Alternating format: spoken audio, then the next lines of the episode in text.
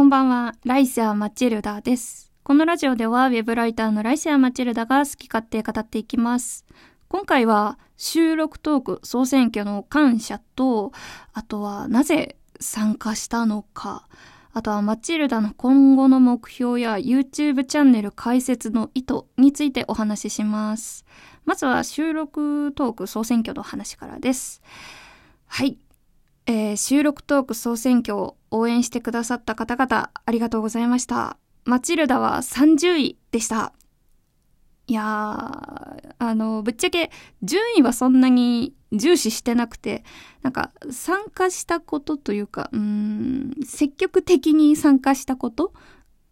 に意味があると思っているので、すごく嬉しかったです。たくさんの方に応援していただいて、うん。まあ、最初は参加するもしないもないと思うんですけど、この企画は。ただ最初はそんなに積極的にあの投票してくださいみたいなのを言うつもりではなかったんですけれどもまあ何人か投票してくれる何も言ってないのに投票してくれる方がいてでその後いろいろ考えてこの企画に積極的に参加する理由って何だろうって思ったところうん、今までラジオトークの運営さんはライブ配信を中心とした企画の立案が多かったんですけれども今回は収録トークの方にまあフォーカスしていただいたということでこんな機会めったにないのではって徐々に思うようになってこれは積極的に参加したいなと思いました。うん、まあ多分みんな思うことはいろいろあると思うんですけど収録トークが盛り上がってほしいと私は思っているのです。はい。ライブ配信よりも収録トークを聞いてほしいとずっと思っているんです。だから今回は、うん、この収録トーク総選挙を機に、あの、私のチャンネルをいろんな人に知ってほしいとか、私の収録トークをいろんな人に聞いてほしいとか、っていう、まあそういう意図があって、あの、積極的に参加させていただきました。うん。まあ、わかんないけどね、この収録トーク総選挙がどれくらい、その、みんなに収録トークを興味持ってもらえるかっていうのは、まあ、わからない。その効果とか影響力っていうのは、まだわからないんですけど、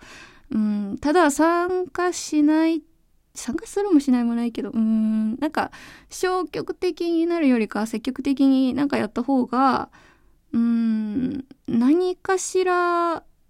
生まれるのではって思って私はね、あの、やりました。はい。ありがとうございました、応援。まあ、うん、この話の延長線上下はあるんですけれども、マチルダの今後の目標についてお話ししたいなと思います。まあ、前どっかのライブ配信でちらっと言ったけど、マチルダはラジオトークの公式番組になりたいと思っています。はい。なんか、今まであんまりさ、何かのアプリとかに、ん？何かのアプリとかの公式番組になったことがなくて、うん、うん、なんか、その、認証なんちゃらとか、公式なんちゃらとかになったことが一度もなくて、まあ、それはそれでね、自由にできるからいいし、うーん、別に問題はないんですけど、ただ、私がラジオを始めた理由っていうのが、自分だけのコンテンツを作りたいっていう、それなので、何かその公式番組っていう名が付くことで自分のチャンネルが一つのコンテンツとして認められたような気がするんですよね。うん。だから私は公式番組になりたいなと思って、あの、日々トークをアップしているんですけれども、まあ、ぶっちゃけ、私は最初別の音声配信アプリを使っていて、まあ、そこで活動していたんですけれども、うん、なんか一つの場所に属するのがさ、あんまり好きじゃなくて、まあその逃げ道としてラジオトークを本格的にスタートさせたっていう、まあそういう背景があるんですけれども、うん、ただやっぱ公式番組ってなってしまうと、そこに属するとまではいかないけど、何か義務感みたいなのが生まれてしまうと思うんですよ。私の場合はだけど。別に公式であっても公式じゃなくても同じようなものだと思うんですけれども、ああ、やらなきゃとか、変な義務感が多分、もしね、もし公式になったらそういうのがかなり顕著に出るんじゃないかなって自分では危惧しているんですけど、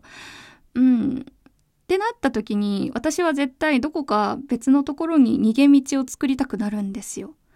今までその逃げ道っていうのは別の音声配信アプリだったんですけれども、ただもうそこはあまり私が知っている人がいなくて、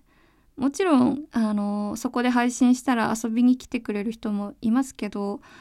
うん、活動場所としては機能していない状況なんですね。私がそこで頑張っていないから。ってなると、まあ別の逃げ場所が必要になるわけで。そこで私は YouTube チャンネルを開設しました。かなり話が飛躍してると思うんですけれども、私の中では結構繋がっていると思っていて、まあ、普通に YouTube は前々から好きでずっと見ててやってみたいなって思ってたけど、今までね、あの、音声配信始める前はさ、なんか言葉で何かをうまく伝えることっていうのがかなり苦手だと思っていたし、うん、何か発信することに対して抵抗があったので、まあ YouTube はできていなかったんですけれども音声配信をやるにあたってやっぱり自分が伝えたいことだったりなんかうんどういう世界観を作っていきたいかだったり、まあ、そういうのがなんとなくまとまってきたなっていう感じはあるのでうん改めて挑戦してみようかなって思っています。うん、音声配信だけじゃ多分私ねモチベが上がらないと思うからね。うんなんかマンネリしちゃったり義務感があったり、ああ、やだなってなると思うから、まあ、うん、動画とかだったら少し音声配信とは違ったモチベーションでできると思っているので、やってみます。はい。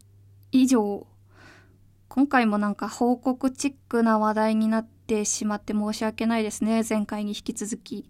え、次回から、あの、通常通り私の話したいことをバッと話していくので、よかったら聞いてくれると嬉しいです。それでは、おやすみなさい。